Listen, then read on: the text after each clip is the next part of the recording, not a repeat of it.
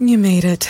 Checked out of office to check into the sweet views of this place where the kids aren't asking for the Wi Fi. Mom, can we go to the pool? And when you're with Amex, it's not if it's going to happen, but when. American Express. Don't live life without it.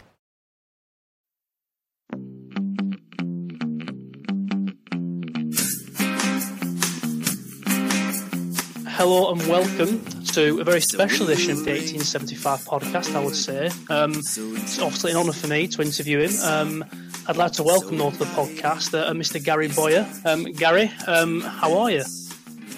I'm very well, thank you, and, and, thank you very much for asking me on. It's uh, it's a pleasure. Um, you know, crazy times I'm sure that we're all experiencing, but to talk football and in particular Blackburn Rovers is uh, you know, is very welcome for me because uh, I remember my time there, you know, with great memories.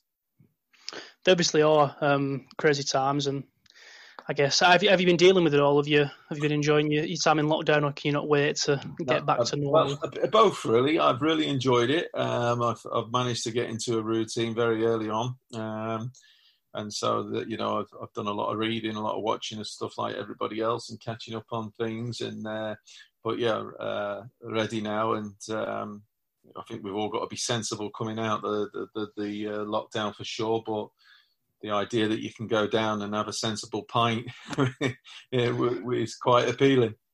Yeah, it definitely is at the moment. Um, I know that I'm well, not not desperate, but I'm looking forward to a proper a proper pint um, in the coming coming weeks.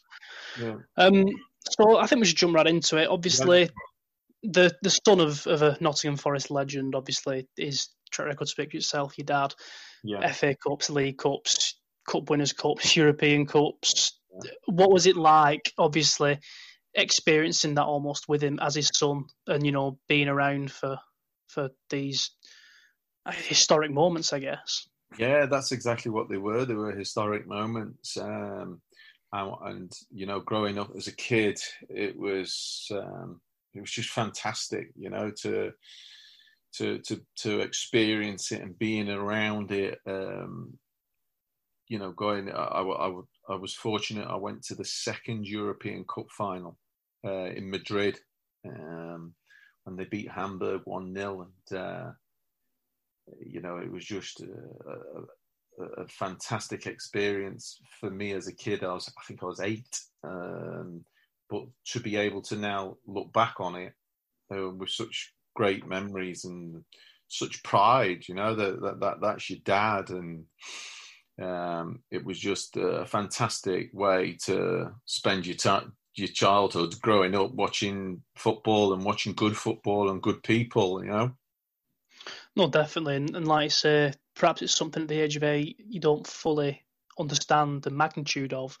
Um, but when you look back now, it's that, like I said, that pride that this is this is your dad and this is someone that obviously you love, and he's doing these fantastic things, and you can look back on that. Um, so obviously your own playing career. Um, I know we said before that you said it was short. Yeah, um, yeah. Obviously, what what? How do you sum up your playing career? Do you have any regrets with it, or are you pretty pretty pleased with how overall it turned out? Well, I, I was very fortunate in the sense of um, uh, all I ever wanted to be was a footballer, uh, and and um, I've said it to you know many many a player when they've either retired or the you know the, the, the contracts come to an end and they haven't carried on being a professional footballer. That once you've been once you've been a professional footballer and experienced it you know you've achieved a hell of a lot whether that's being a league two league one championship, and ultimately the, the the, the ultimate goal is obviously being a Premiership player. But I, I was speaking to um, Dean Winnard. Remember Dean Winnard, ex Blackburn? Oh, yeah. He went off yep. and made, made, a fabulous career for himself in um, in uh, Accrington and Morecambe. And and I was saying, you know, that that you've achieved a hell of a lot because you've been a professional footballer. You go up and down the country and ask ask, you know, boys what they want to do when they're growing up. They will want to be a professional footballer.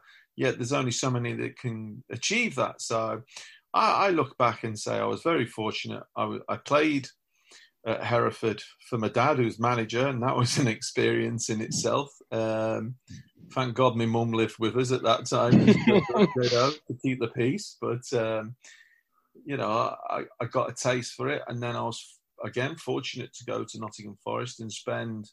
I had five, four years there, I think it was, but it was it was it was a fantastic education. I was playing left back and growing up around uh, Nigel Clough and Stuart Pearce, uh, Neil Webbs, uh, your Des Walkers, was uh, just being around those types of players. Roy Keane burst on the scene, and it was just a fabulous time. And unfortunately for me, I I had. I had two long periods out with uh, injury, back operation, that, that had complications, and a stomach operation that had complications. But to be able to be in around Brian Clough and see firsthand, because the man himself, Brian Clough, probably well, he did. He he he shaped both myself and my dad in the sense of the footballing philosophies that we have. Because um, my dad played for him for a long, long time. I then played for my dad, and then I then obviously had the opportunity to go to Nottingham Forest, and then sadly Brian Clough left. Frank Clark took over. I left Forest and went and played for John McGovern and Archie Gemmill at Rotherham, who had played under mm. Brian Clough. So I was very fortunate that the people I worked for and played for were of a fantastic ilk and fantastic education for me. You know, no, hundred percent, and that, yeah, um, just to think a bit about Brian Clough, just obviously he's such a, a monumental figure in football. Is, yeah. is Brian Clough, and he was a character as well. Have you got any stories, perhaps, that any occasions where he's give you a talking to, not necessarily because you've done anything wrong, but just yeah. you know things that you look back on and think that was a like you say a fantastic education, and that well, you say, to help shape me.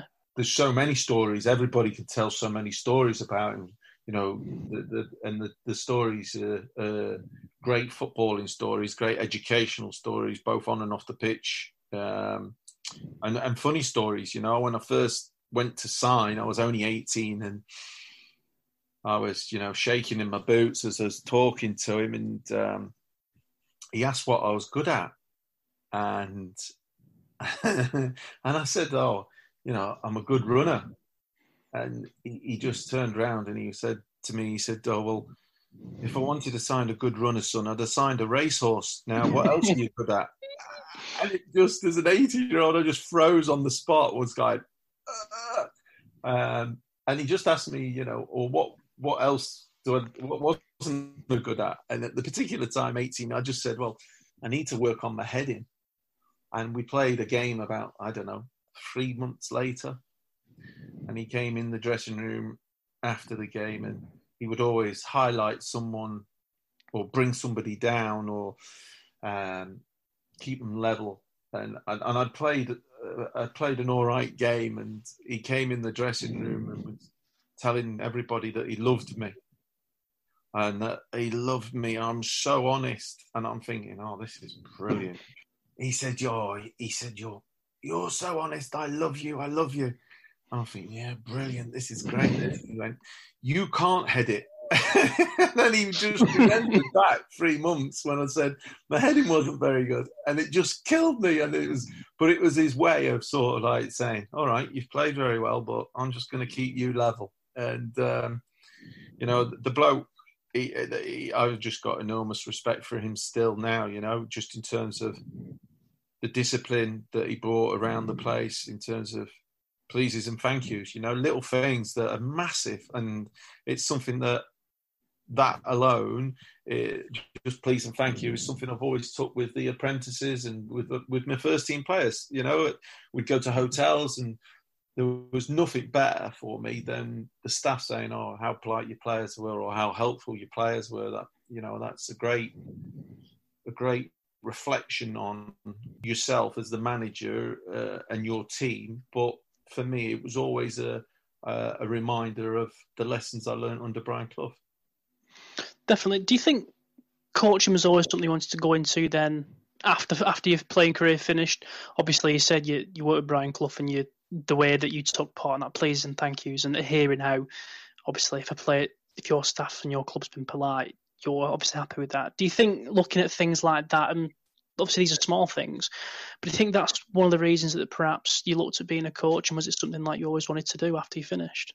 Even from a very young age, I was always because of obviously being around my dad and always listening to him and listening to the players and well, you know, when they were in the first team and the reserves were playing, my dad would go and he'd take us along, and I'd sit with all the other first team players around, just sat there quiet as a mouse, like, but listening and taking it all in and trying to work out and understand what they were talking about. Um, so I always had that sort of like um, inquisitive brain, uh, uh, if if you like, on the game. And, and like I say, as a as a result, as a growing up, all I was interested in was football football, football, football. Um, and so when I played, I was quite um, vocal in terms of organising and looking at different things that were happening in the game and and passing that on. And I, I was always keen to learn, you know, and talk to people about the game. Mm. So when I finished playing at 25, it was the end of my career at Rotherham.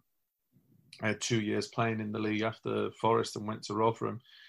Um, and then I retired, and it was a it was a case of right, what do I do now? And eh, what was on offer then in terms of mental support and welfare care isn't what was available isn't what is available now you know um, mm. and so it was a case of right well what do i do football's all i've known and, and ironically for this chat um, tony loughlan who's the first team coach at burnley down the road mm. um, he was we were very good friends because we played together at Forest, and he yeah. had re, he had had to retire through injury, and he said, "Listen, I'm going on a coaching course," and I said, "Right, well, I'll, I'll get on it." And the two of us went and did a coaching badges, and uh, that's how it started, really, from there. Obviously, you started at Derby, didn't you? Spent time there as, as the youth team coach, as your first, I said, probably the first big job that you had working with the likes of, you know, Tom Huddlestone, Lee Camp. Do you think you spoke about the education as a player?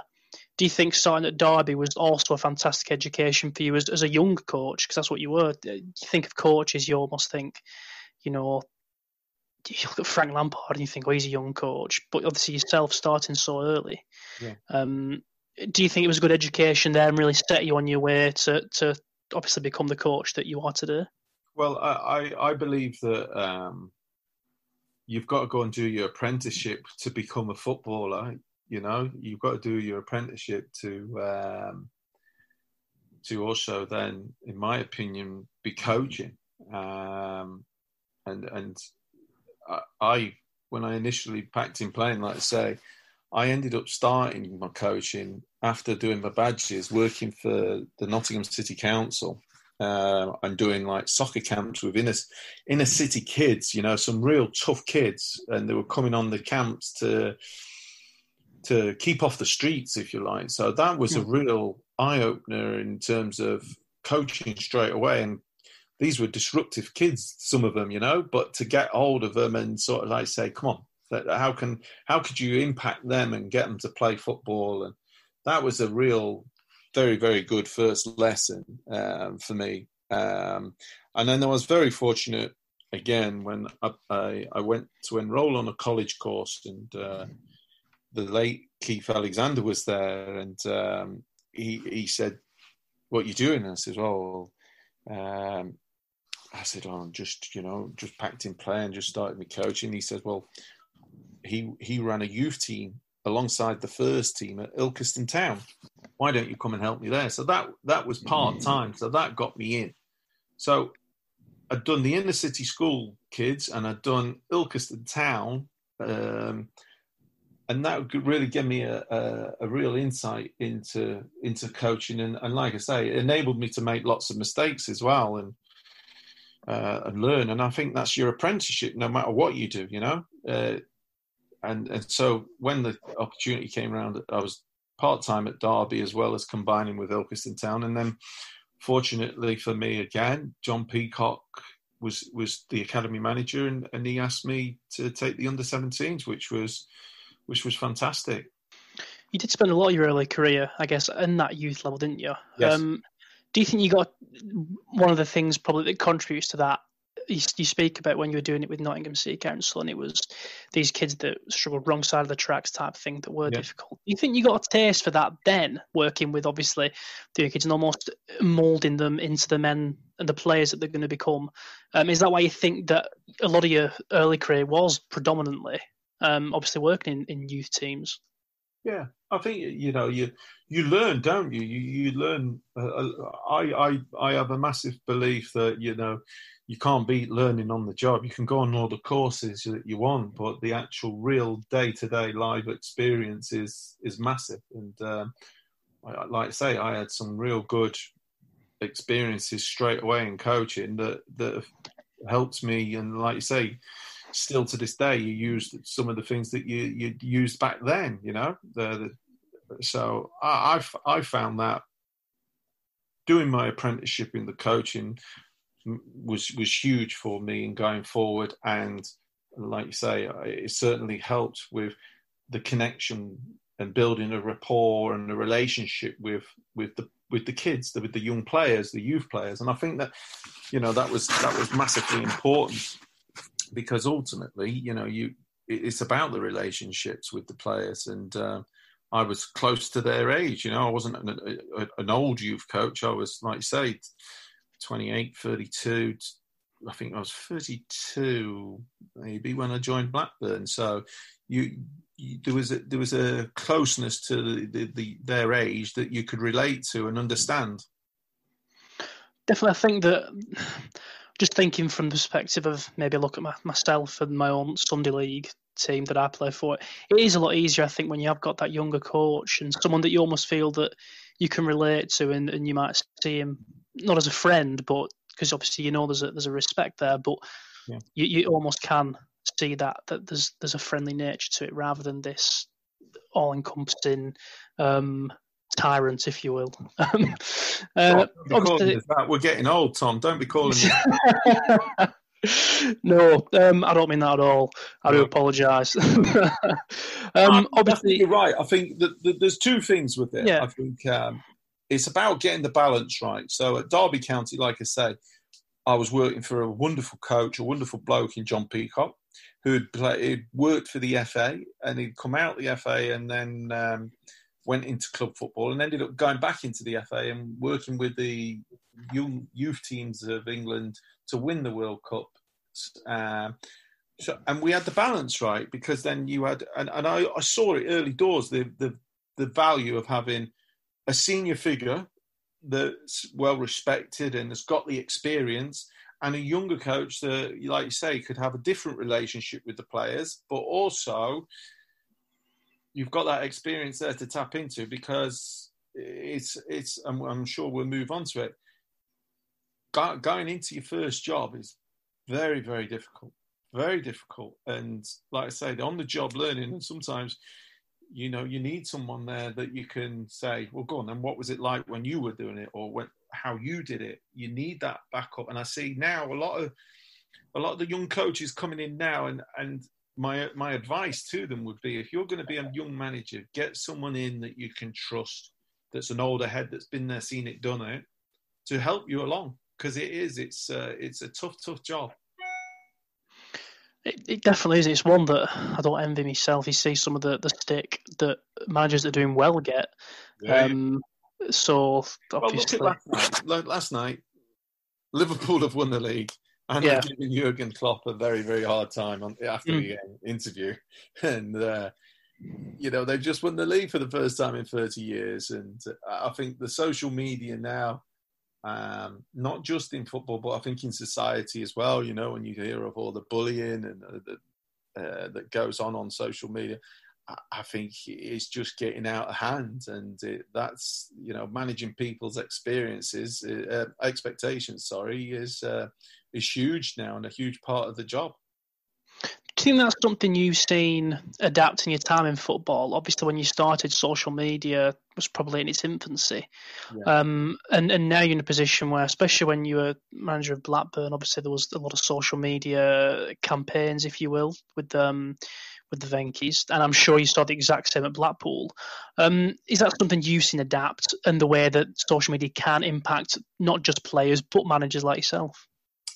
Yeah, I think not not just players, like I say, not just players and managers. Now it's society. You know, you you, you hear of kids getting like uh, bullied because of the the trolls that they receive, and uh, you know the, the the the the comments on it, and it's you know, sadly, you know, people are, are harming themselves because of this, and uh, I think more needs to be done on that. And you know, it's very easy, isn't it, to hide behind a keyboard and, and tap something in. I think you know, it's it's not right uh, as a whole. In like I say, not just in football, but I certainly feel the thing. The thing with football now is that everybody's got a, a um, a, a, uh, what's it called? It's got a, a, forum to express their opinion, not just uh, before the game, but during the game, and then certainly after the game. You know, used we've gone from the phone-ins now. Do you know what I mean? The phone-ins at yeah. the end of the game used to be.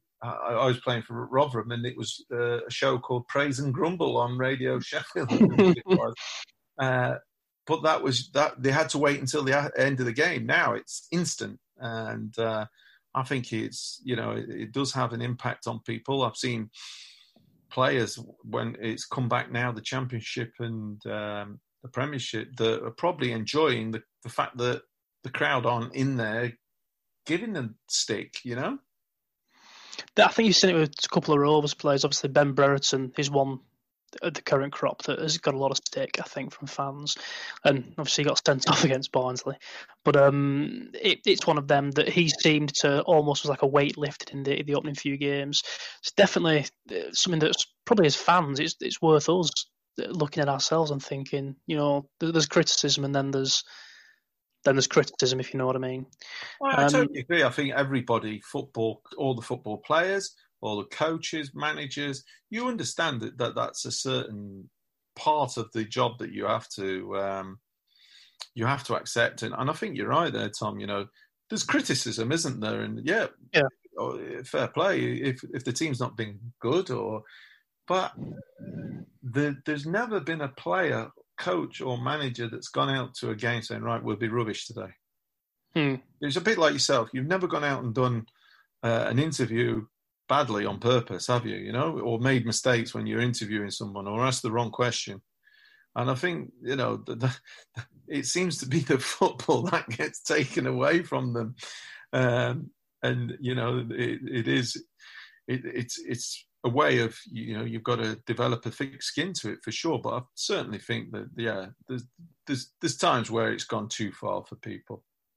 Hundred percent has, and I think it's becoming more and more prominent. I think. Um, but moving on, we look at that that time when you started Rovers. So you joined in 2004 as, as the head of youth coaching. Um, obviously, just a, a, couple of things was you obviously won the 2004-2005 Premier Academy League with the under 18s. There was two Northern League titles, FA Youth Cup semi-finals, um, and obviously you developed I think four players that come to mind immediately: Phil Jones, Junior Hoilett, Martin Olsson, and Grant Hanley.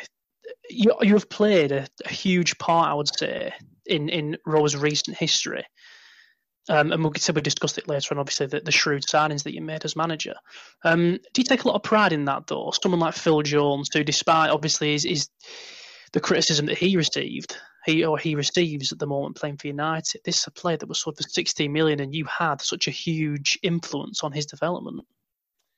Well, um, it's interesting, isn't it? Because you will have certain, it happens still now, you have loads of different people. I only played a small part um, in, in their development. You know, you, you have other coaches that obviously for their own ego say, yeah, you know, I developed and they play. In my opinion, you play a small part, and I because ultimately they're the ones that have to cross that line and go and play, and you you're helping them and you're providing them with the tools, but they've still got to go and do it. Um, but from from that point of view, for me, and and it's still uh, part of me now in my makeup as a manager or a coach is that there is no better feeling um, other than winning than seeing a player develop, progress. So, for example, the, the youth team player going and playing in the first team, uh, your first team players, if you're in um, the championship, going and progressing into the Premiership and and bettering themselves. You know, I at Blackpool we had Brad Potts and Bright Osayi Samuel, who are do, both doing very well now in the Championship. And that mm-hmm. gives you an enormous amount of satisfaction.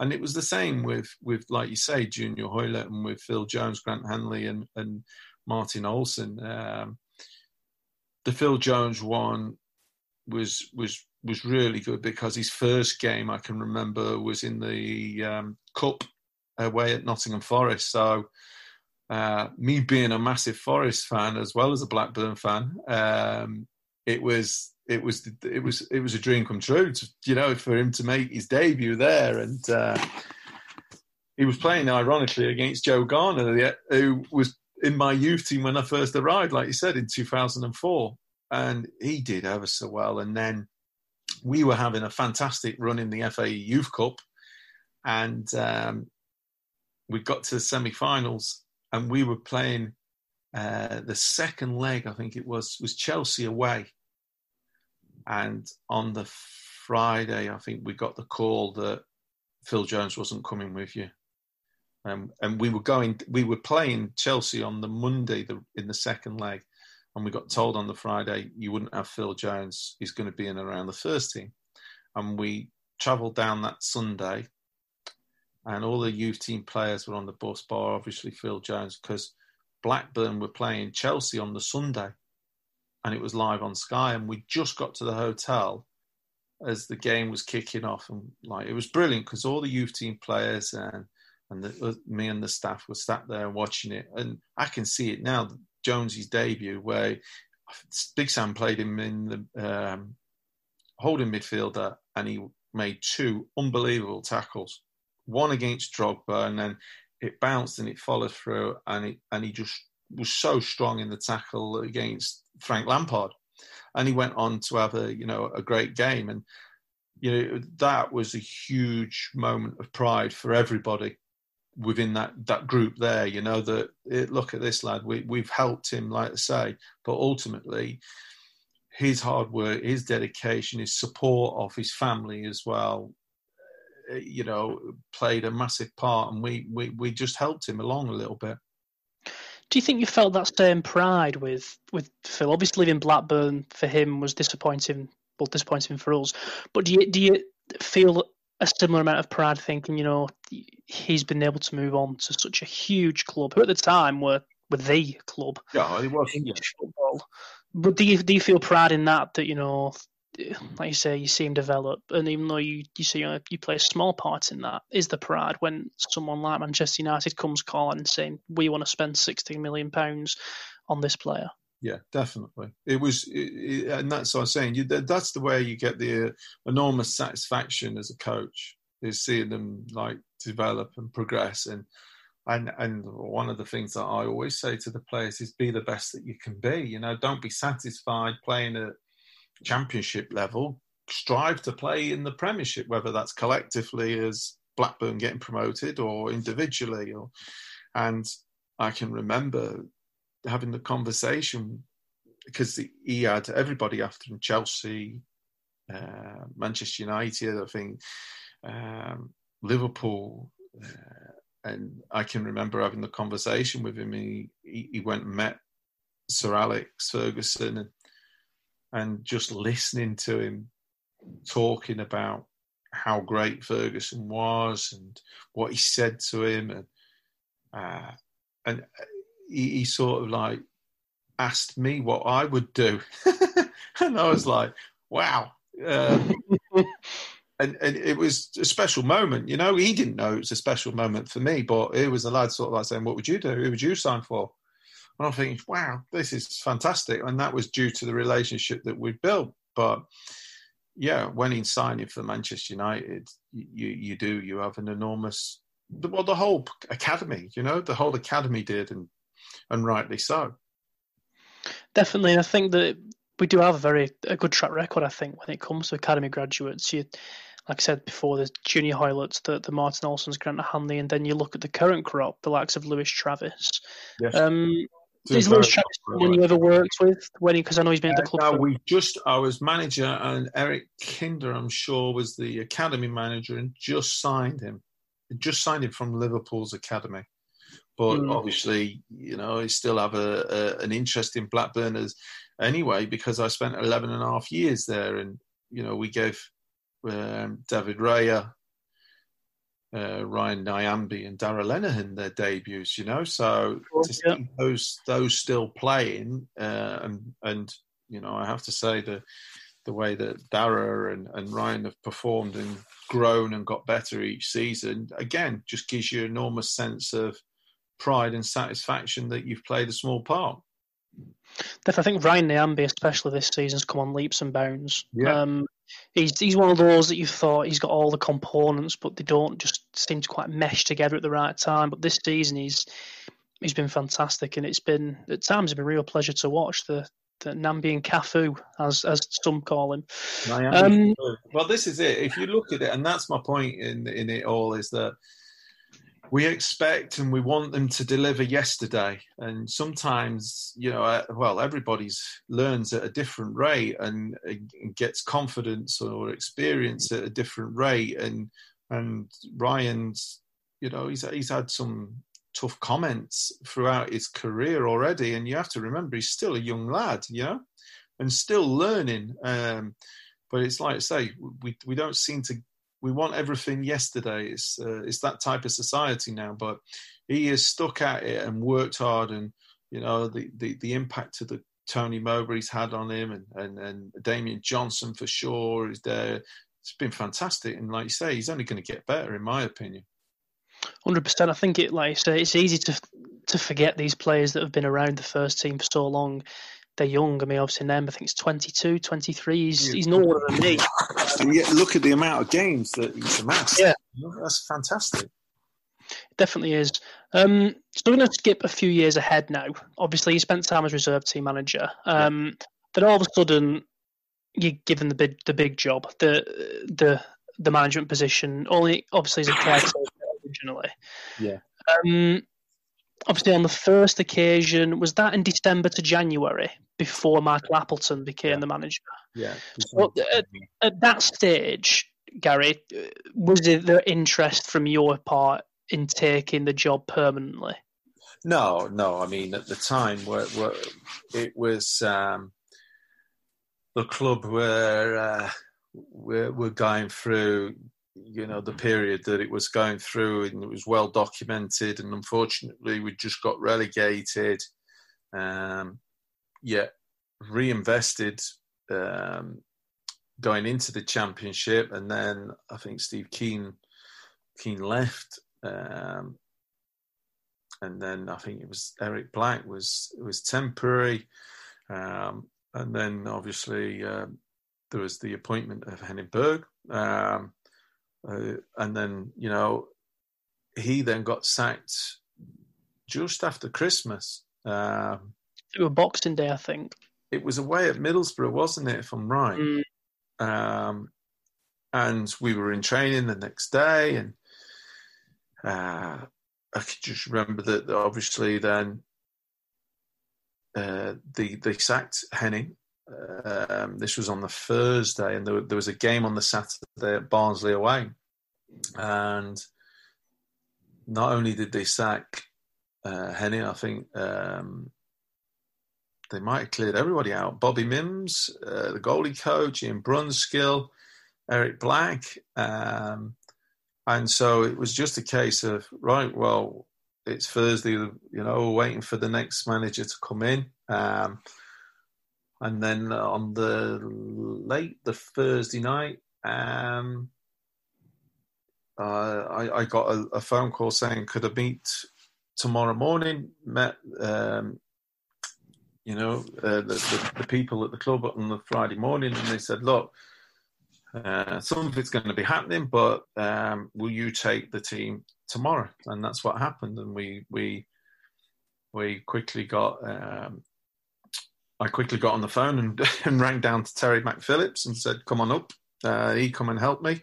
Um, we got the team ready um, for the Saturday and uh, against Barnsley, and you know, as as far as we were aware, that that you know that that was it. We were looking after it on the Saturday, but obviously with it being Christmas, um, there was that game that you know I think you played every two days or something like that. You know, we played the 28th, maybe the 29th it might have been, and and then we were playing Nottingham Forest again on New Year's Day, I think it was. Um, so it was very quick, but I, I was employed by the club, and the club had asked me to do a job, and I just you know did the best that I could, and unfortunately, I mean when I look back, it's interesting when you you know when we said about setting this up, I look back on that and just went wow, that was a real proud day, you know, to walk off the, the pitch. And you, at Barnsley, the, the, the, away fans go behind the goal. Yeah. And that's the, that's the end where you get changed. And the lads had done brilliant, you know, they, they come together for us on the Friday. We got organised and, you know, we'd had their input as well. And we put the team out and uh, they performed ever so well. And, and Jordan Rhodes scores right at the death to make it 3 1. Um, and just walking off and getting the reception from the, the Rovers fans was, was, oh, it was incredible, you know? And it was like, put your hairs on the back of your neck. And I know people say that, but it was. And it was like, wow. And I can remember uh, the analyst Paul Brand, who's now at Manchester United and has been for a long, long time, just seeing the smile on his face and it was like brilliant, brilliant just to be able to put smile back on people's faces because we hadn't been able to do it over the last couple of weeks.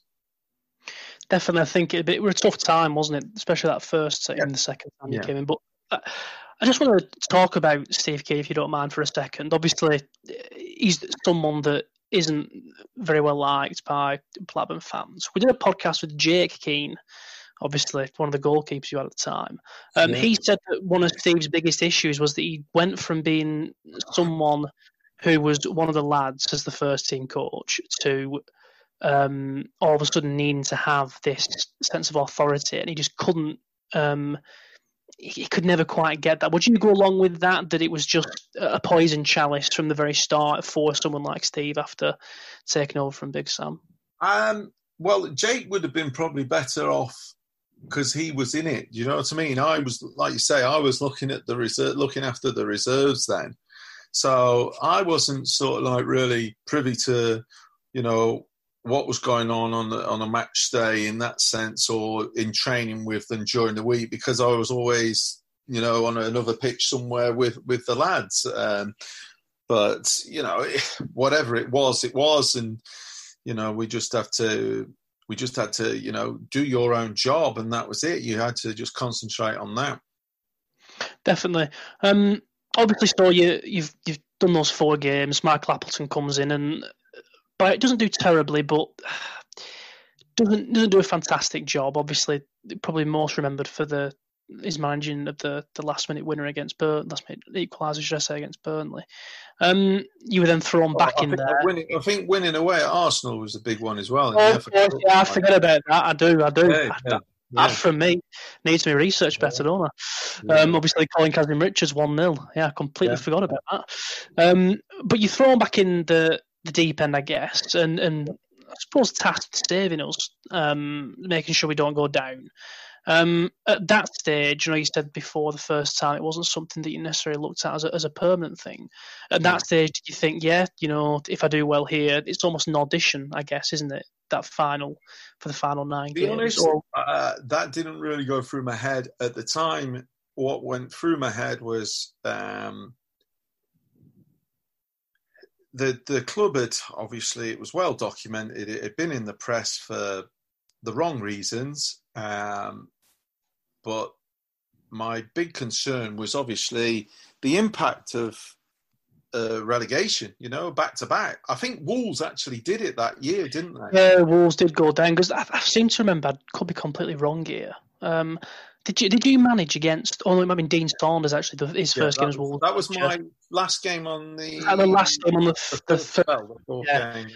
Yeah, I remember something like that. So obviously they did get they were relegated back to back. So I guess it would have been a bit bad if both of us had fallen back to back. That was that's what that was what uh, drove me then. My, that was my motivation, and I, and I expressed that to the players because I think we had might have had nine games left, and uh, I just said to him on the the second time, I said, "Look, we need to do this not just for ourselves, but for the staff, for the support staff, because." I, I was aware of obviously if that was to happen, the implications and your support staff and people at Ewood Park would be you know the first casualties and, and, and you see it up and down the country with clubs you know and i'm not saying it's right um, because obviously players are protected by you know big contracts but um, i didn't want to be responsible for the club going down and more importantly the players uh, the people the support staff you know you people at uh, Brockhall in the training ground to the people at Ewood in the ticket office club shop losing their jobs, and that was our big driver. And I have to say, the players in that that nine game period were were you know they were very good. They gave absolutely everything for us, and uh, you know I'll never forget Grant Hanley's magnificent run away at Millwall. Thank God there wasn't VAR in then. I do remember that Millwall one. I do. Yeah.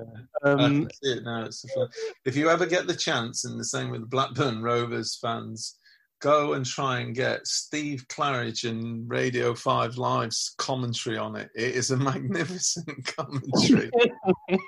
he picks the ball up, what? He picks the ball up just outside our, well, just 10 yards are probably outside our half, and uh, he just kept going and he kept going, and the commentary brilliant. And then he, I think it, the fairest thing to say it was um, it was a soft penalty. Uh, yeah, it wasn't because he'd run that far. He didn't ever run the, that far, the big man, in one go.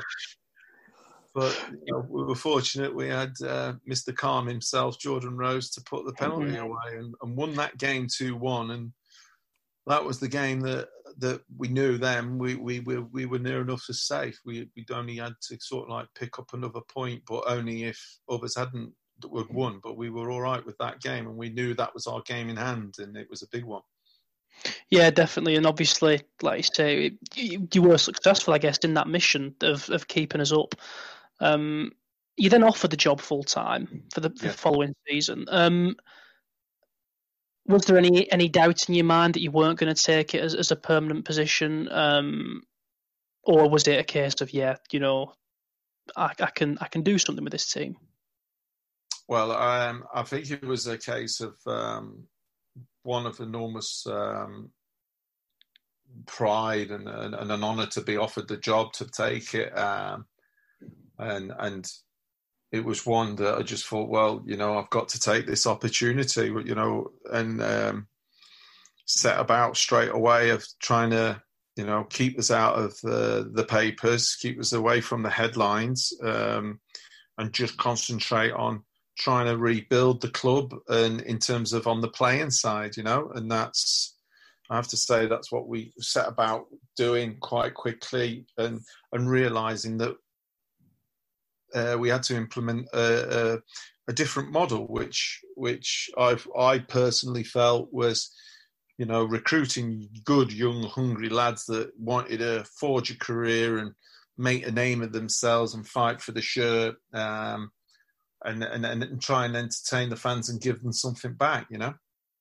Hundred percent, and it was a huge task that you undertook as well. Like you said, it was basically rebuilding. Obviously, there was a lot of what we call them deadwood, but players that perhaps didn't quite fit the ethos of what, what Blackburn Rovers fans wanted. I'm thinking uh, players like Danny Murphy um, and Dickson Etuhu those are the two that, that come to mind for for me personally. Um, obviously, bringing in players like Tom Cairney, um, Tommy Spurr, you know, Alan Judge, I think Alex Marrow came back, didn't he? You know, the, these were players like you said, these young, hungry ones, and, yeah. and, it's fair to say, Gary, you had some fantastic picks. I think Tom Cairney, um, arguably one of the pick, picks of the bunch. Just just how good um, was Tom Cairney, and how how much of an honour was it to have someone like him that you know could just pick a pass out and could, could create something out of nothing. Well, he's um, first of all, he, the, the, the big thing is he's a fantastic lad. Um, and again, come back comes from good family. Um, I, I, I recently went back to to Ewood to watch him when they played Fulham, and his mum was there, and she was, you know, as good as ever with me, and uh, and the family there, and he's, um, you know, he's a wonderful, wonderful technician, um, fantastic talent that you could just trust with the ball. We played him in a, a couple of different positions just to maximise, you know, what he give for for the team, but you know, the way he receives it and how he plays, yeah, there's not many like him, that's for sure. There certainly isn't, and uh, obviously in that first season, considering all the changes, I don't think we did too bad. Obviously, two points off the playoffs, uh, finishing eighth. Um, there are a couple of games though that stick out, and I'm just want, want your opinion on these. The, the, the one one of them is the Sheffield Wednesday game at Hillsborough, obviously three one, and then Nuhiu comes on and just somehow manages to bundle the ball um, yeah. into the back of the net. Burnley, the 2 1, the first defeat in a while. Jordan Rhodes is through on goal um, and hits the post, and a, a chance that you put, your house on him scoring. Um, and then there's the Yeovil nil nil, um, obviously, who were already relegated. Do you look back on those fixtures and, and do you see that season obviously it's a season we can be proud of. I think looking back because of where we'd come from the previous season. But do you see it part of a missed opportunity, perhaps at times? Um, oh, what a good question. Um, I think I, if I if I look at the games that you've highlighted there, I think um, the Burnley one, like you say, we were winning one 0 weren't we? And mm. Jordan goes through and hits the post, and that would make it two 0 um, and that was obviously um, it was a painful one because of who it was against. That's for sure. Definitely. Um, the the Sheffield Wednesday one, I've still got the scar on my hand where I um, where I uh, decided to take it out on the door as we walked back into the dressing room. Um, so that that one I'm, I'm, I'm assured will give me arthritis in the knuckle when I get slightly older. Uh, but again, you like you say, it, it was um, that was a disappointing one, um, and the Yeovil one the same uh, at home. And people have asked me that uh, about missed opportunity. I think when I look back at it, I, I go, well what we had done is we'd, we'd, we'd built this really young, hungry, energetic, hard-working team, and we were perhaps just missing one or two more experienced heads, or the fact that they'd not been through this stage before in their careers, the young ones, you know. Um, but yeah, I mean, look, listen to to if if if at the start of the season we'd have said, right, look, listen, we're going to rebuild, we're going to invest for the future, uh, and you're going to miss out on the playoffs by two points. I think everybody would have gone, oh, we'll have that now, yeah. I would agree with that definitely. Just yeah. because I guess, like I said, where we came the previous season, it did seem like it was down and out, and you sort of came in and rejuvenated that. Yeah, and and I think that that's. Probably looking at it calmly and, and logically. However, as you go through it, like you say, and look, listen, everybody will go through games, won't they, and identify games that, oh, if that had happened and if that had happened, mm. and we, you know, we, we, we all we all can't live our lives with regrets or what ifs, but you certainly do do that. Um, uh, and you know what we had done is it would we'd give the we'd give the fans the team back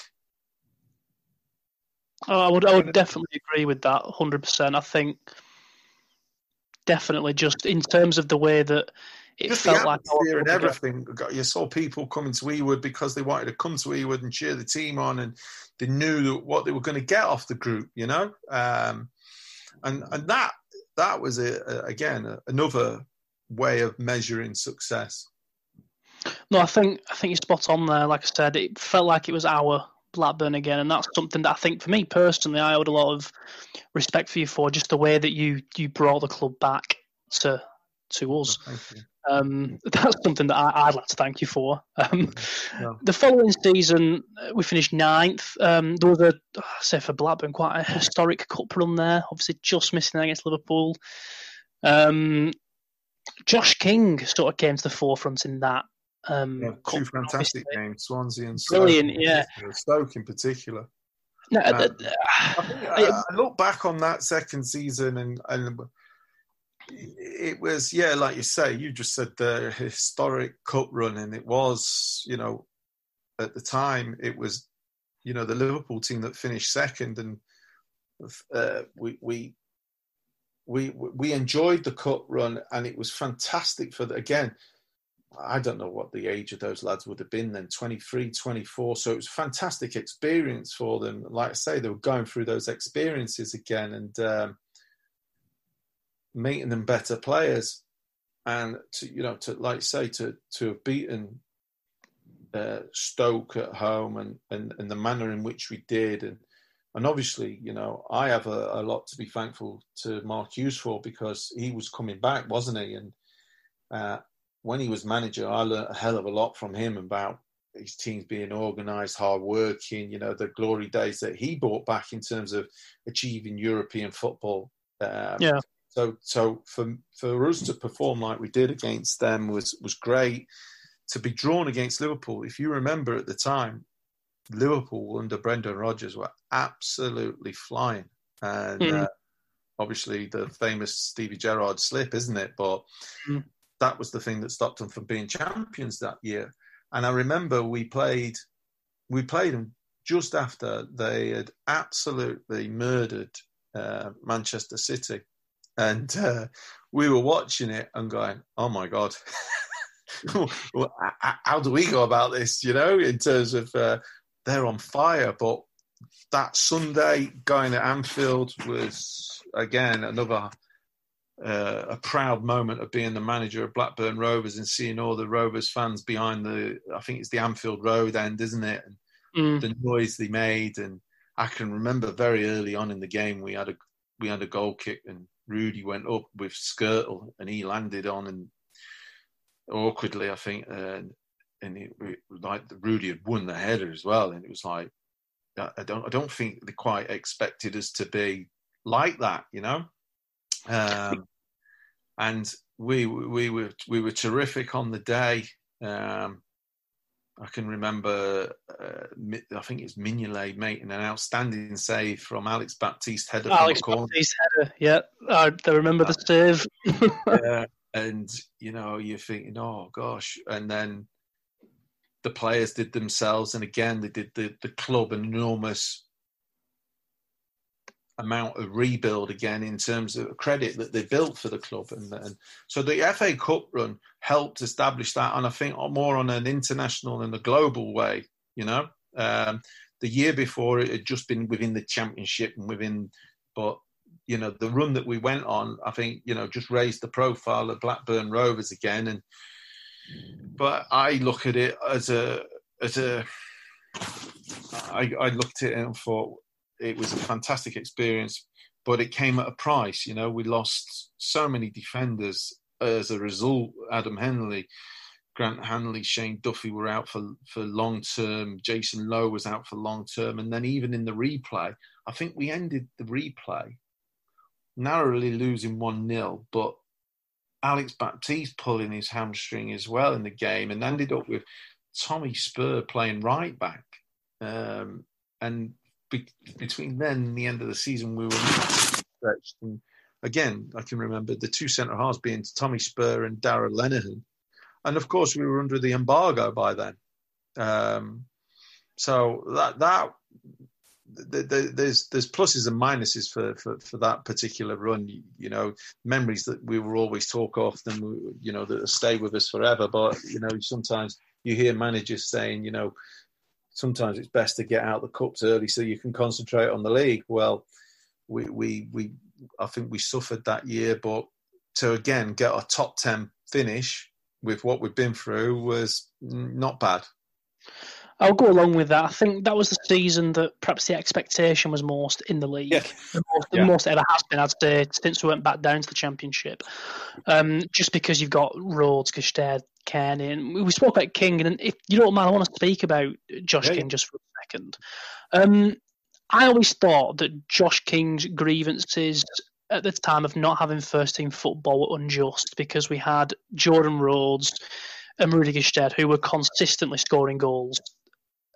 When you look at Josh King now, though, it, it's funny to see just the player that he's become. And did you always see that in him, or were you looked at it, looked at it as well and thought, well, I can't put Josh King in because yeah, he's had one fantastic performance in the FA Cup, but Jordan Rhodes and Rudy Gestede have scored 20 goals each this season. Yeah, I think, um, well, Josh, I think Josh has done fantastic. You know, the the player that he has become now, and again, what what we um, what we we're quick to forget is that you know he was a young lad at Blackburn who had come into the environment that he came into initially when you know there was all the uncertainty and what have you and he was still finding his way in his in these early stages of his, of his career you know he was a left winger or a right winger or a little bit of both and then you know he, he sometimes said you know I want to play down the middle and but he was such a threat for as a uh, as a winger as well you know but he was just starting out really getting regular games under his belt. It was, like you say, it was disappointing when he left to go to Bournemouth, but they got promoted and were in the Premiership. And like I say, you, you, you, you, you, you, as a manager and as a coach, you always tell them to strive to be the best and play at the highest level that they could possibly do. And you know, I have to say, both him and um, and Eddie Howe, you know, Eddie Howe has brought him on massively, and again played his part. But ultimately, it's you know, Josh's um, maturity and got grown with experience and got better and better, and, and that's that's what you want from them, you know. Yeah, definitely. I think I think that, like we say, we I think there's perhaps hints of jealousy there that maybe we didn't see the, the very best of him consistently. Mm. Um, which I guess is, is our own our own personal problem rather than as, as fans um, uh, having that jealousy. Um, obviously, Rudy Gestede as well, another player that you brought in. Did you bring him on loan originally from Cardiff and then sign him for about? It was, yeah, yeah. It was one of those deals where you could initially bring him on loan with it done permanently in January. Yeah. Yeah, so Rudy Gestede was that one that would you say that obviously he came the previous season, but was that surprised to how well he did because, like we said just before we started recording, he was almost unheard of, um, really, in the championship. And all of a sudden, he, he comes to Blackburn Rovers and just does exceptionally well. Well, I can remember the start of my second time as caretaker. We played the first game was Black, Blackpool at home, and we drew one-one, and then that was on the Good Friday, and on on the bank holiday Monday, we were Cardiff away, um, and we got beat three 0 uh, and and well beaten. And uh, I can remember them being two 0 up, three 0 up, and they were bringing Rudy on. And I can remember being stood in the technical area and looking at him, thinking, "Wow, wow, look at him," you know. And that was my first sort of like, well, right, who is this lad? And, and looked into him. Um, and then that following season, they were playing in Accrington Stanley in the, uh, well, I'll, I'll, say Carabao Cup because that's what it is now, isn't it? So the yeah. Carabao Cup, whatever it was then. Uh, and again, he, he just, his physicality just stood out. And, the, you know, I just felt that we'd lost, you know, we'd lost um, some players, but we hadn't got that real physicality uh, up top. Um, and I thought we, you know, uh, we got obviously the goals in Jordan Rhodes, but we, we at times we'd need some physicality, and uh, we were able to do the deal. And, and it, like you say, it was you know a fantastic deal for Blackburn Rovers for what they paid for him for what until you know what they sold for him as well. You know, um, but again, uh, he he was a fantastic lad. I remember meeting him and uh, the questions he asked, not just uh, about playing, but about the area, about the club. You knew he wanted to come and and and kickstart his career, and that's um, again massive credit to him for how he went about it and how he how he got better and better. I think you're right there as well when you said about that physicality. For everything Jordan Rhodes brought you, he was a natural goal scorer, and for my money, still would be in the right team. Um, but he didn't necessarily bring the physicality that you needed. Whereas Rudy comes in and just powers through. I think did he score a hat trick of headers against Birmingham? Was it? Um, just yeah. the ability that he had was, especially in the air, with another one of your shrewd signings, Craig Conway with the way that he was able to, to cross a ball, um, and someone that obviously um, stayed at Blackburn until very recently. Um, I, have to say, you know, again, uh, we used to joke. I used to joke with with Rudy and say, you know, you owe Craig Conway um, half of your wages week in week out because Craig was again he was a, a, a fabulous um, fabulous signing brilliant person, uh, still is a brilliant person, um, and and was such set such a fine example to the young lads, and that was that bit of experience. But his delivery was, I, I remember the, the, at the end of the second year, I think. You know, he was he was right up there in in, a, in 14 assists or something like that in a season, which you know was fantastic. But uh, the combination that the the, the, the two of them had. In it was like you know the fact that Craig knew where to put the ball and you know either Rudy would get on the end of it or it'd drop and, and Jordan being the fantastic poacher or you know sniffer of his chance that he was or is still. I agree with you. He, he, I think Jordan, you know, uh, still still has that fantastic ability to score goals. Um, was just was just brilliant to watch it grow. You know. Yeah, hundred percent. I think, I think, like you said, that team. I think now, I think as fans, I, I know I do anyway. I look at look at it very fondly. It was one of my favourite times supporting the club in a strange way. Um, as a younger fan, 22, I wasn't necessarily old enough to really appreciate the Mark Hughes days, if you will.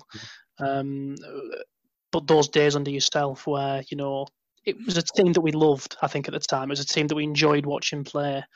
Um, and like I said, it was just one of them where you say it develops naturally, doesn't it? I think, especially that yeah. team that you built. It was a it was a natural development over the course of those two full seasons that you had.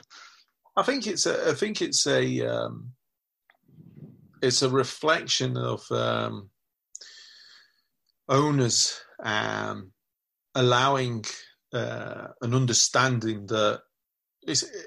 I always got told, and it's something that stayed with me uh, forever that, and will do. And I, I carry it through now is you just you, you don't build a house straight away, do you? You don't just go and put the roof on it. You know, you've got to build the foundations. You've got to make sure that the foundation is set. They've got to make sure that they're right, and then you progress.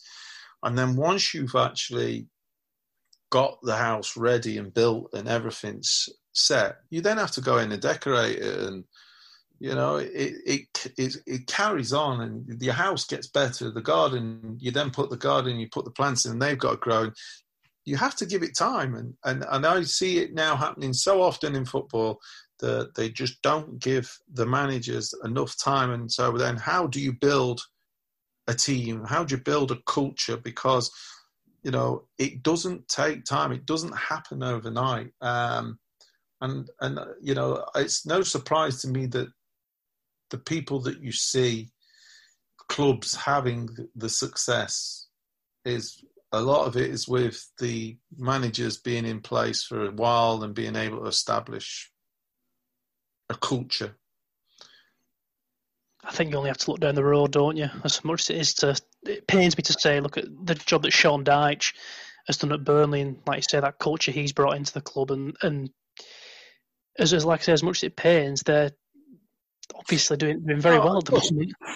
Of course, but it's and that's that's the other thing. It's never it's never um, plain sailing. You know, they had to, like you say, they went up and then came back down. And, uh, it would have been very easy, wouldn't it, for them to have gone right, get rid of him, mm. get rid of him. And, and, I see that happen so many times in, in football now that the, the turnover, there's just no continuity there for the players. You know, one manager comes in, he says, "Right, I don't want that style of football. Let's get rid of them." Um, and so you you end up paying so much money out then to get rid of them. Then you have to pay so much money again to bring them in, and then they need time to adapt, and then people get you know their expectations. Well, that's not working right. Let's get rid. Let's bring some, and and we only have to look at you know that period at Blackburn, like you say, when there was change chopping and changing, the uncertainty and the chaos that, that, that it was at that time. Yeah, it did cause a lot. And you speak about getting time. Now, I want to move on to the following season, obviously, the, the season that, that you did lose your job at Blackburn. Yeah. Um, just off the bat, obviously, when you were sacked, you we were unbeaten in three. Obviously, we think we'd won at Leeds, hadn't we? Drawn at Birmingham, and then drawn with Fantastic Brentford. performance at Leeds, yeah. Yeah, I remember the two. Now I think was it Craig Conway or Jordan Rhodes scored very early on. Jamie, um, uh, Tom Lawrence. Ah, there we go. Yeah, so you know the, these are performances that were were, but they were good performances, and obviously you'd uh, sort of manoeuvred us out of the embargo. We weren't under that you know that anymore. No, we were. We were. Were, yeah, were we out in the January actually, or? Yeah, we were still under the embargo. I think it got lifted very shortly after I left. Did, did, you, did you ever feel any frustration at that? That obviously we'd lost Rudy Gestede and Tom Cairney as well that summer. Um, do do you feel frustration that perhaps you weren't afforded um, more time in that season where I guess there was a, another sense of a complete rebuild almost. Uh, who did we lose that summer? Yeah, so we lost Rudy, didn't we? You're right. Cairney, I think, to Fulham. Was Josh King that summer as well? Yeah, Josh King was that summer as well. So we'd, we'd lost uh, some more substantial players that were that were going to be important yeah. to us. I, I mean, at that time, then it was um, the embargo then um, certainly uh, took an effect because you could only spend up to a certain amount of money, uh, but only in um, in wages. You weren't because I think at the time there was QPR as well that uh, got up that that that first time when they would have been under the embargo. But as a result, it just ended up being Blackburn, which I always mm. thought at the time was was not right. You know. Um, but it it was what it was, and we had to work around it. And then it it it, it bit in that summer. I, I found that that you know that it had made a difference. Then I can remember, ironically, uh, trying to sign Danny Graham, but couldn't get anywhere near uh, the deal with Sunderland to get him to, to come. You know, and then. I think it was after the embargo got lifted that that January arrived, and you were like, right, Uh, and that was a bit of a frustration that it happened so quickly after you leave in the in that sense, you know. Yeah, I can imagine as well. Looking at the results afterwards, there wasn't particularly an upturn, was there? It wasn't as if, and this with the greatest respect to Paul Lambert, it wasn't as if he came in and, and all of a sudden changed the team around and um, suddenly got us playing this free flowing football, scoring five goals every game. It was very much just it, it was no better. That means he did a bad job because it, it wasn't bad at the time, but he didn't particularly do anything more. Um, like I said, that's said with the greatest of respect to him. Um, did you look at the results as well and think, you know, I, I could be doing better, or had you uh, tried to move on at that point and sort of said, you know what, this is it was a time in my life that obviously I'm grateful for, but now I've moved on and on to the next thing.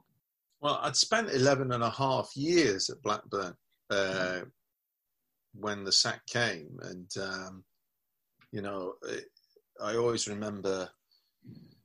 I think it was Steve Bruce saying that you know you're never a proper manager until you get sacked for the first time, but um, it, it, it, you know I didn't quite know what that meant, uh, uh, and you know there was the I was well you know the attachment to to the club being at somewhere for 11 and a half years and the the friends and the people and the happy times and the memories that I'd built there. So, yeah, it was one of an enormous, um, sad, sad time for me and uh, um, disappointed. And like you say, at the time, uh, we were three games unbeaten.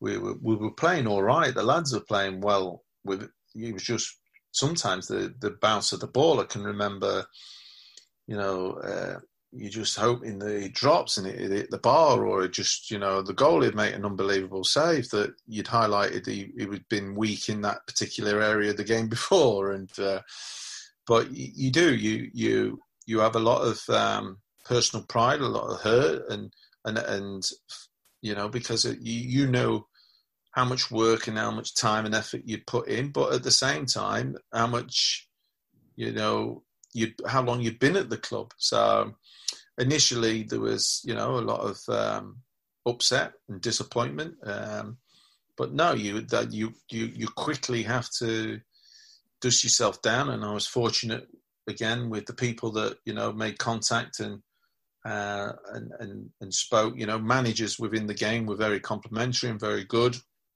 and said, right now you you know don't be sat there feeling sorry for yourself. Get on with it. Um, and that's what you did. You know, you went away initially on holiday to get away with it, um, and then you just started reflecting on your time and going through it, um, and thinking, right, where can I get better? Because it was my first job, and um, it was a, a, hell of an experience, and and look at ways of you know making sure that you can improve, and um, it was then a case of right, where's my next opportunity?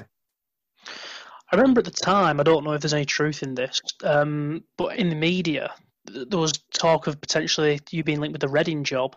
Was that anything that was ever substantial, or, or was that just paper talk and people? No, I think it was just paper talk. Yeah, yeah, yeah. One of them, because obviously, I guess the next job then does come, doesn't it? Um, the following season, I think June 2016, you were hired yeah. Blackpool manager. Um, I want to talk about Blackpool for a bit, if that's okay. Yeah, yeah, um, no problem. Just because I suppose at the time people must have looked at you as a as a, glutton for for poor ownership, if you will. Um, just because obviously there was well documented issues at Blackpool with Oyston. Um, but you got them players to play. Obviously, promotion in your first season in League Two, yeah. um, and then you guided them to a top half finish in League One. Yeah. Um, how difficult was it though working at Blackpool? How difficult was that? Obviously, given all the the well documented issues, the fact that you weren't getting really any fans through the door. Um,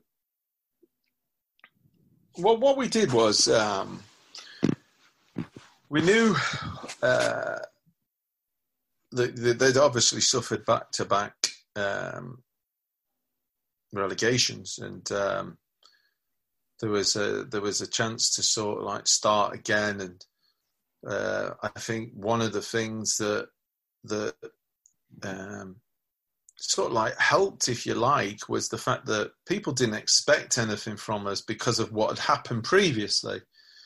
Um, and so again, it was a case of just going in and saying, right, focusing on what we can control, and what that was obviously the training, the recruiting of players, uh, and then the matches themselves. Um, and and that's when I, when we brought the players in. That's what we said to them straight away.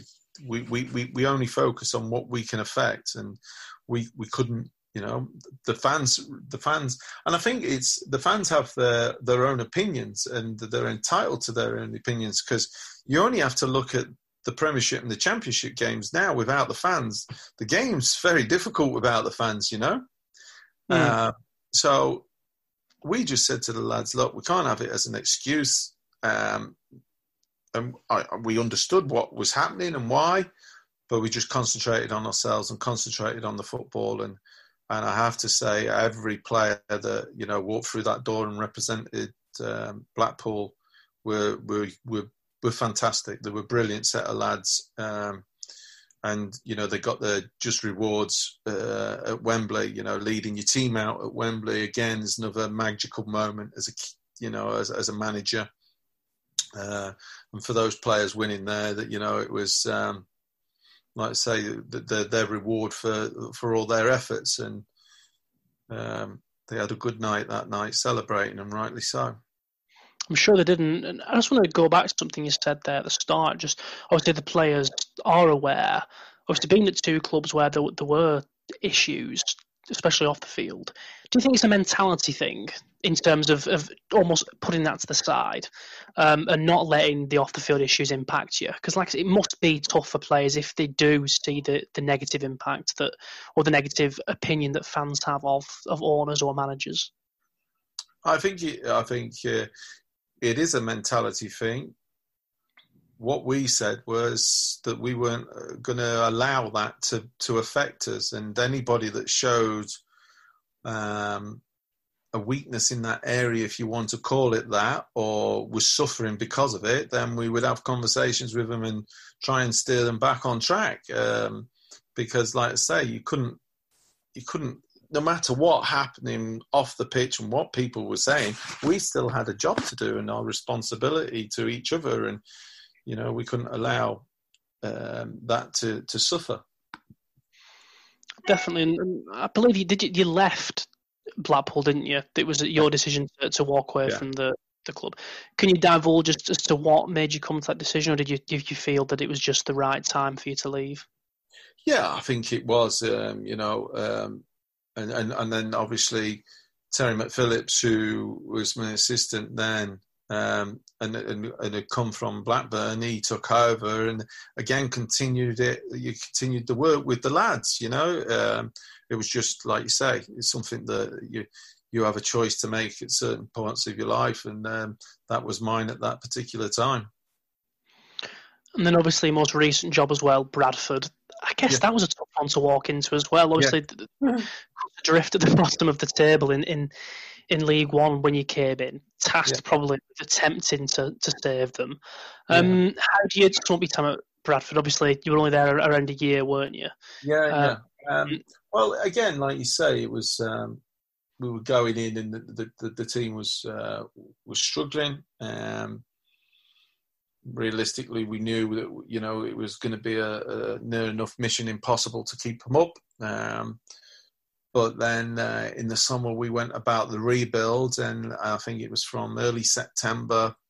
You know, we got the team and we rebuilt the team with good, good, some good players. Um, and we, we were from I think from September to, to to the whole of January, we'd found ourselves in the playoff position, and you know it's never easy in League Two for sure. Like I say, it's a, a real competitive league.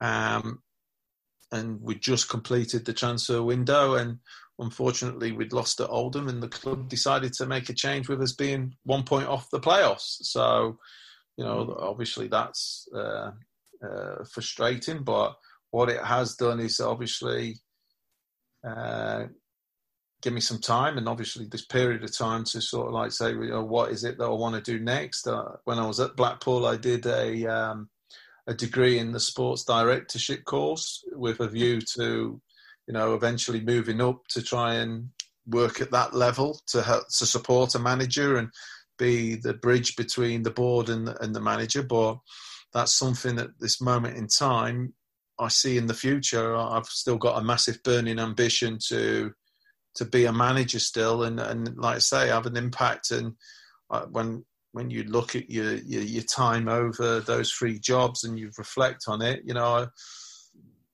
I, I think I've done not bad, you know, and I want to do better, uh, and I've got that hunger and that desire to keep on improving and, and get better. Because, like you say, I've, I've thoroughly enjoyed my experiences.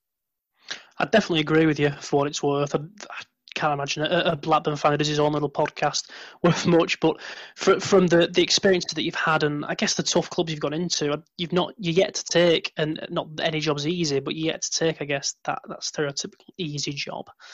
Um, and you've some big clubs there as well. Um, yeah. Do, is, is, do you is your plan to you know get back to that, that championship level and, and beyond, or are you happy you know still looking at League One, League Two, and building almost a project, if you will? I, I think um, if you ask all managers, they would say about building a project, like like what we've what we've said along all along is the the, the the way I speak to the players is telling them to be the best that can be and go and strive to be playing at the highest level that they can possibly get to, you know. Um, and that's no different for myself. Uh, you know, I'd, I'd, love to get hold of a club and, and, and you know work with people that have the same uh, opinion and, and understanding of what it takes and how long it takes to you know, to do to do to do a Bournemouth, to do a Sheffield United, you know what what Eddie Howe and, and Chris Wilder have done, um, as well as being two English managers and flying the flag for the English managers, is you know the, the, the achievement that that has done and what that journey must feel like is fantastic, you know. And obviously, you, you'd want to be trying to do something that's similar. Definitely, and like you say, it's almost just that sense of you know flying the flag for English managers and, and building something, and, and, maybe becoming that that next Sheffield United and that next next Bournemouth who sort of come out come from nowhere and have that project and, and do fantastically. So I just want to finish off. Obviously, you say you still keep up to date with with Rovers. Um, yes, yes. What are your thoughts on, on the club at the moment? Obviously, Tony Mowbray, well regarded by most Rovers fans. Um, what's your opinion on the job that he's done and, and is currently doing?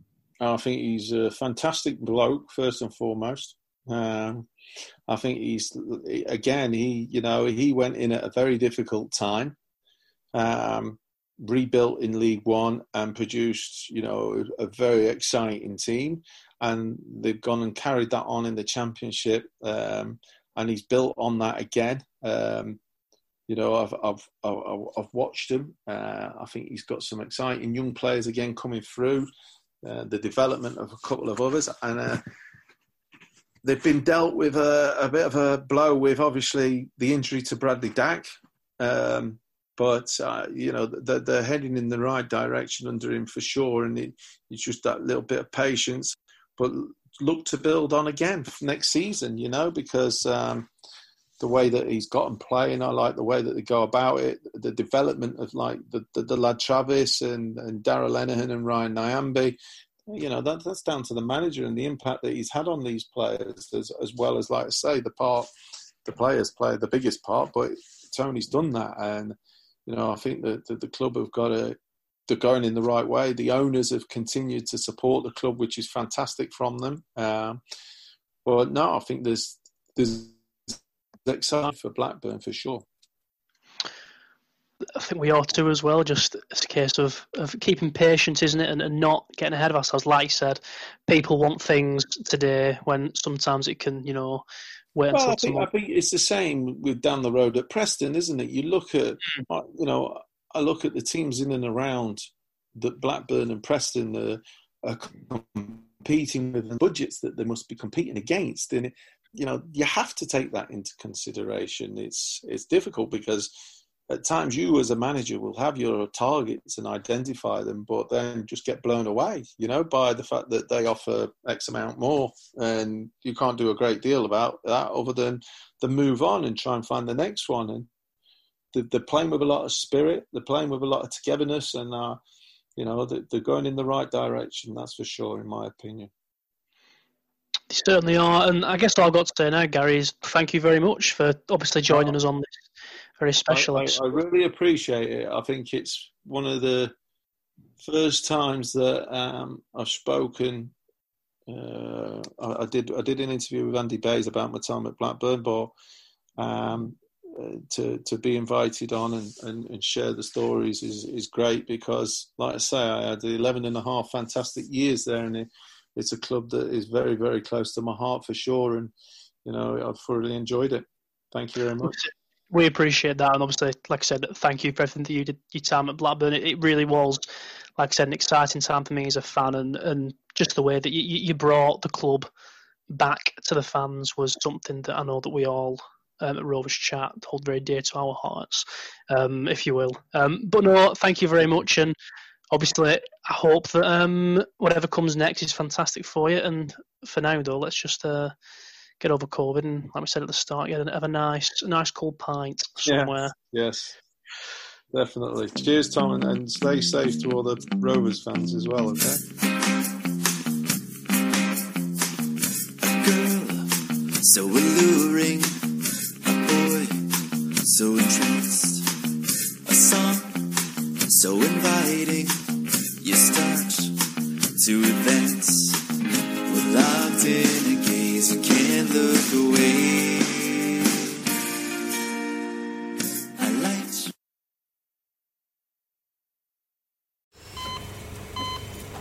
Hear that? That's the sound of a patient whose health data is protected from a cyber attack. And that that's the sound of a financial system that's digitally secured from bad actors. Right now, there's an invisible war being fought on a digital battlefield that impacts what we do every day. That's why at Peraton, we do the can't be done to help protect the vital systems we rely on. Because if we don't, the alternative is unimaginable. Peraton